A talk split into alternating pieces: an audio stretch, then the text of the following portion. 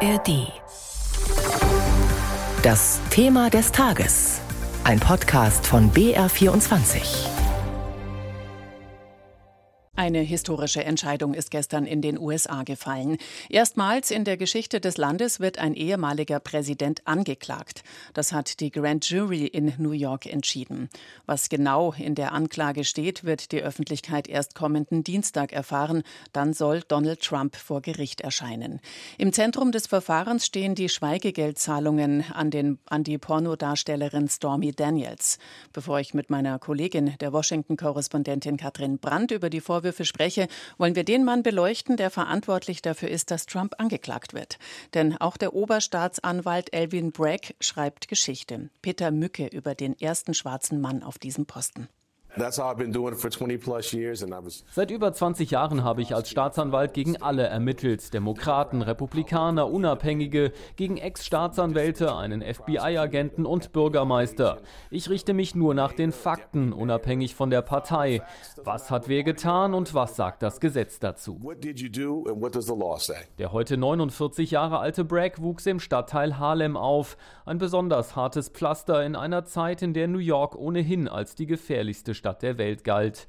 Noch bevor er 21 Jahre gewesen sei, sei er dort sechsmal mit Schusswaffen bedroht worden. Das ist der Grund, warum ich Jura studiert habe. Ich bin auf dem Höhepunkt der Crack-Kokain-Epidemie aufgewachsen.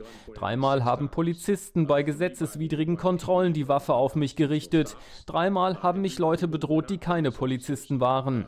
Mein Ziel ist es, öffentliche Sicherheit und Fairness in Einklang zu bringen. Daran arbeite ich seit über 20 Jahren.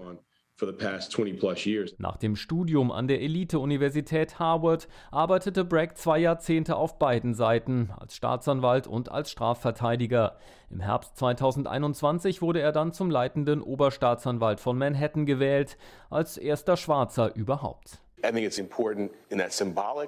Das ist auf eine symbolische Art wichtig, aber auch auf eine ganz substanzielle. Ich bin der erste Schwarze in diesem Amt, aber auch der erste, der vieles am eigenen Leib erfahren hat und damit nachvollziehen kann, wie die Leute das Strafjustizsystem erleben. Diese Erfahrungen bestimmten auch seine Agenda, sagt der zweifache Familienvater. Zwei Tage nach der Übernahme des Amtes gab er die Anweisung, weniger Ressourcen auf die Verfolgung von Drogendelikten oder Prostitution zu verwenden und stattdessen stärker schwere Gewaltverbrechen zu verfolgen.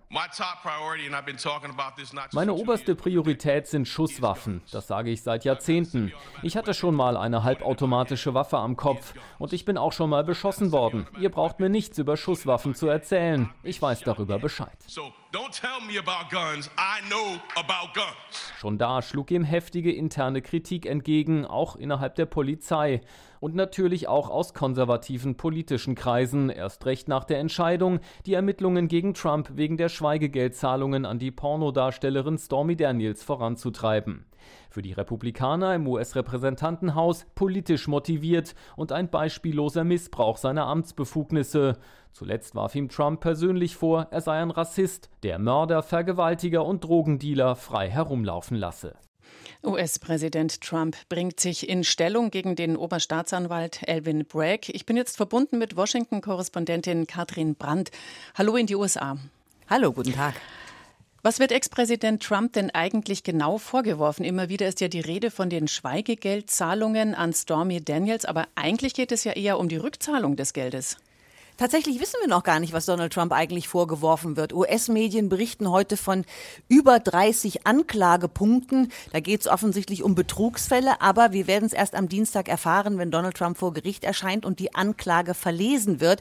Aber es wird vermutet, dass diese Schweigegeldzahlungen im Mittelpunkt der ganzen Geschichte stehen. Und in der Tat ist die Frage, woher kam das Geld? Waren das womöglich Mittel aus Wahlkampftöpfen? Und hat Donald Trump bzw. seine Leute haben sie die Bücher gefälscht, frisiert, wie auch immer, um zu vertuschen, woher das Geld kommt. Das könnte ein wichtiger Punkt in der ganzen Debatte sein. Wie hat Trump denn jetzt auf die Anklage reagiert? Oh, wir bekommen seit eigentlich diese ähm, Anklageerhebung klar geworden ist, äh, in dichter Taktung E-Mails von ihm oder von ihm, ihn unterstützenden Menschen, in denen er zum Beispiel schreibt, hier äh, Leute, wir leben in den schwärzesten Kapiteln der amerikanischen Geschichte. Da spricht er von der Hexenjagd, die ihn verfolgt, von einem, äh, von dem Zeugenaussagen eines überführten Straftäters und dass das noch nie in seiner Geschichte, in der Geschichte der USA passiert ist. Und dann kommt verlässlich ein Spendenaufruf. Donald Trump also strikt an der Legende, dass er unschuldig ist und sammelt fleißig Geld ein, angeblich um seinen Prozess zu finanzieren. Und äh, wie reagiert die Bevölkerung? Ähm, hat es ähnliches Potenzial wie bei der Erstürmung des Kapitols? Insgesamt ist die Gesellschaft ja so gespalten. Hier in den USA ist es jetzt gerade mal halb zwölf. Ich nehme an, dass viel diskutiert wird im Moment in den Büros und an den äh, Mittagsessenstischen, äh, beziehungsweise Teile der USA sind ja gerade noch am Frühstücken, wenn wir die Westküste angucken. Mal sehen. Also Donald Trump hat ja vor ein paar Wochen, als äh, er das erste Mal angekündigt hat, dass er verhaftet wird, dazu aufgerufen zu demonstrieren. Der Satz, den er benutze, heißt immer, wir müssen uns unser Land zurückerobern. New York bereitet sich darauf vor, dass es zu Demonstrationen kommen könnte. Rund um den Trump Tower, rund um das Gericht ist die Polizei dabei abzusperren. Bis jetzt ist da noch niemand aufgetaucht. Es ist, wie gesagt, Freitagvormittag. Mal gucken, was über das Wochenende passiert. Donald Trump hat ja im November angekündigt, dass er sich wieder für das Präsidentenamt bewerben will. Inwieweit könnte diese Klage sein Vorhaben denn beeinflussen? Nein, wir müssen mal gucken, wie sich dieser Prozess überhaupt entwickelt. Das kann ja eine ganze Weile dauern, monatelang, jahrelang. Möglicherweise sind die Präsidentschaftswahlen schon rum nächstes Jahr, bevor ein Urteil überhaupt fällt. Und wir wissen auch noch gar nicht, in welche Richtung es gehen wird. Also welche Bedeutung das für die Wahlen hat, kann man nicht abschätzen. Selbst wenn er verurteilt würde, hieße das nicht, dass er nicht trotzdem äh, kandidieren könnte äh, für das Amt des äh, Präsidenten.